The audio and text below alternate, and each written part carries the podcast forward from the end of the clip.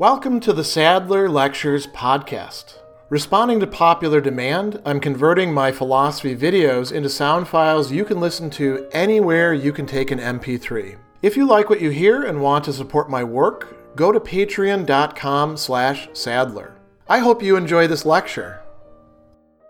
In his treatise on the anger of God, there are two ancient philosophical schools that will come in for considerable analysis and criticism by Lactantius. One of them is the Epicureans, who he treats first, and then he'll discuss the Stoics. And he seems to think that uh, the Stoics are less wrong than the Epicureans, but they still manage to get some things incorrect, and so they also will have a mistaken viewpoint on whether or not it makes sense to attribute anger to God. And so he's going to say they're, they're only partly wrong. Why? Well, because they, as he says, entertain better sentiments, who say there is kindness in God, but not anger. And then he says, a very pleasing and popular speech that God is not subject to such littleness of mind as to imagine he is injured by anyone, since it is impossible for him to be injured. And in some respect, Lactantius is also targeting fellow Christian thinkers who would say, oh, no, no, no, you know, God is just loving and good and beneficent. God never gets angry. That stuff talked about in, in the writings, ah, that's just anthropomorphizing. Don't worry about that sort of thing. Lactantius is saying, no, no,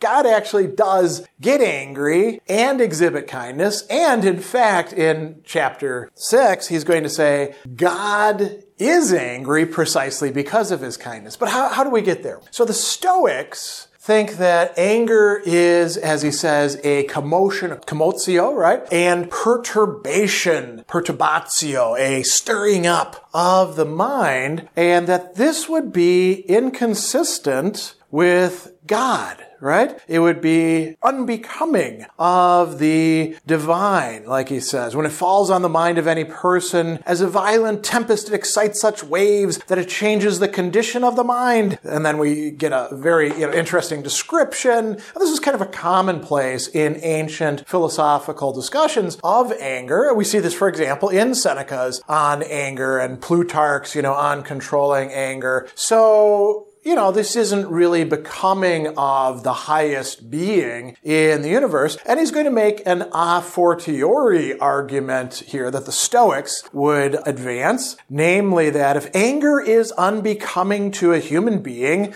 provided they be of wisdom and authority, how much so is so foul a change unbecoming to God. And if a human being, when they have authority and power, inflicts widespread injury through anger, sheds blood, overthrows cities, destroys communities, reduces provinces to desolation, how much more is it to be believed that God, since he has power over the whole human race and the universe itself, would have been about to destroy all things if he was angry? So the idea is uh, God doesn't get angry. I mean, look at the world exists. Human beings, when they're angry, they're very destructive. God's not going going to do that sort of thing. And Lactantius is going to say, eh, okay, fair enough. But you Stoics, you're missing out on something. You're stressing the good side. He says, they think so great and pernicious and evil ought to be absent from God. And if anger and excitement are absent from him, well, then what remains? being calm, propitious, beneficent, the preserver. Isn't that nice, right? This is what the divine nature involves. And then he says, well, no, that's not quite capturing what God is. Why? Because if God is not angry with the impious and the unrighteous, it's clear he does not love the pious and the righteous. Therefore, the error of those is more consistent who take away anger and kindness. In opposite matters, it's necessary to be moved to both sides or to neither. He goes on, he who loves the good also hates the wicked. That's part of what it means to love in the first place. If you love this, you hate the opposite. The loving of the good arises from the hatred of the wicked, and the hatred of the wicked has its rise from the love of the good. There's no one who loves life without hatred of death, he says, or who is desirous of light, but he who avoids darkness. These are so connected by nature, the one cannot exist with the other. So he's saying here that you're not seeing the connection between love and hate, and therefore between kindness and anger. You can't have the two of these in a rational, wise being without having the other one. And this is where you Stoics are going wrong. And he's got a very interesting analogy here, which he'll use at several points about the owner or master of a household. And he says, in this case, if a master has in his household a good and a bad servant, it's evident he doesn't hate them both or confer upon both benefits and honors. If he does this, he's unjust and foolish,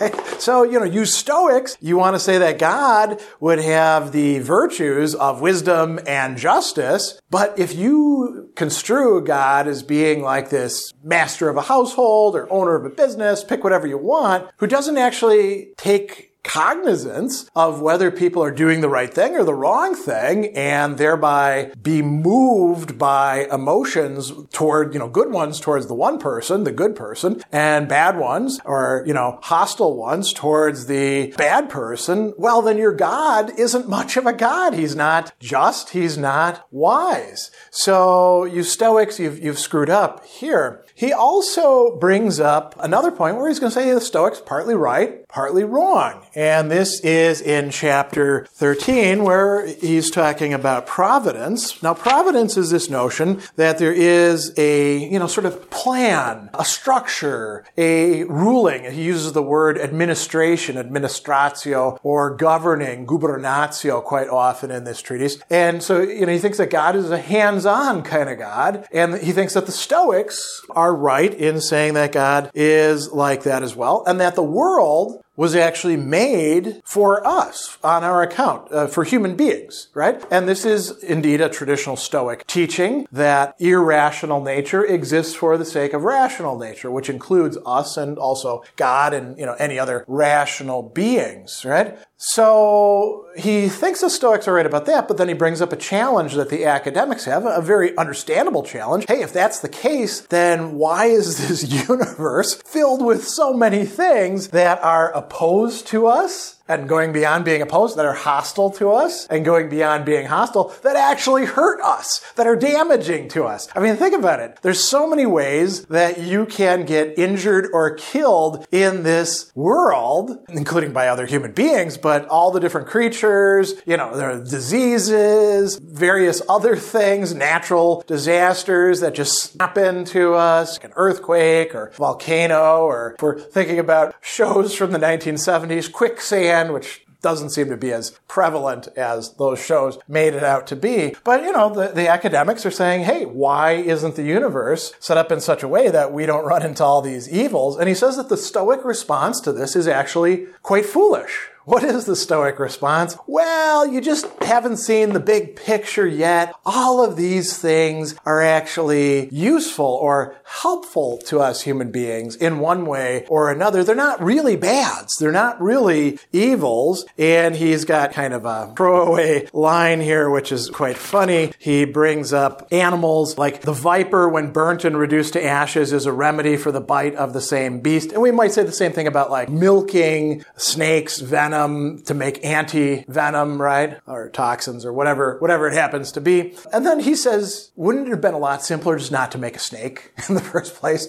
Or don't give them venom, right? How much better had it been that it should not exist at all than that a remedy should be required against it drawn from itself? He doesn't interestingly say, you Stoics, you don't actually know whether any of these things are good for us or not. He just says, let's assume they are. Doesn't it seem like a very roundabout way for God to do things? So that's kind of an interesting argument. And then the third thing, the third criticism is really that the Stoics made a fundamental error in their approach to the emotions. And the error consists in this, not seeing that there is good and bad or just and unjust anger. And he discusses this in chapter 17, where he's going to tell us that to be angry is actually on the part of reason, if it's just anger, right? The faults are removed, licentiousness is curbed. This is plainly in accordance with justice and wisdom. So it makes sense for human beings sometimes to get angry and for God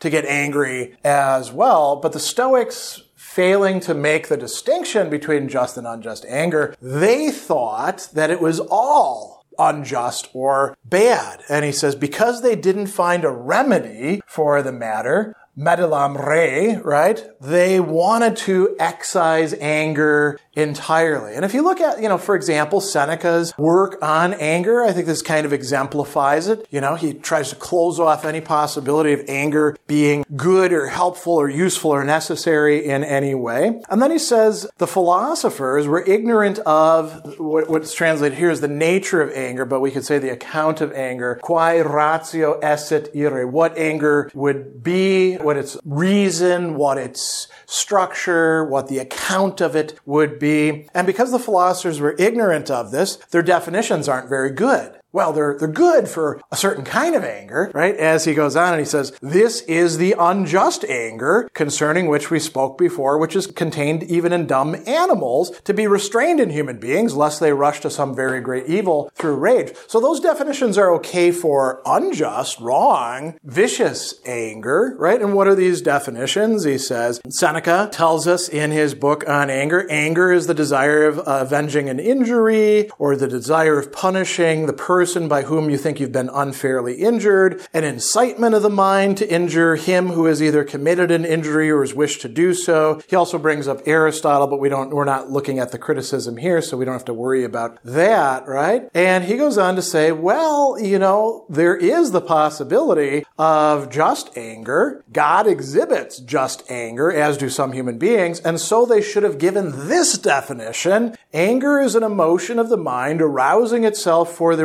restraining of faults. If anger is understood in that way, well, then anger is actually something not only good, but something just, something needed, something required. And so God could, in fact, feel and should feel, and does feel, according to Lactantius, that kind of anger. The Stoics just didn't see that, and that's why they remove anger from God. So we've got some interesting criticisms of the Stoic to anger as well as to, you know, the world and providence made by Lactantius here in his treatise on the anger of God. Are they entirely on point? Could the Stoics possibly respond to them? Eh, maybe, but these are, you know, what we find here in the text. Special thanks to all of my Patreon supporters for making this podcast possible.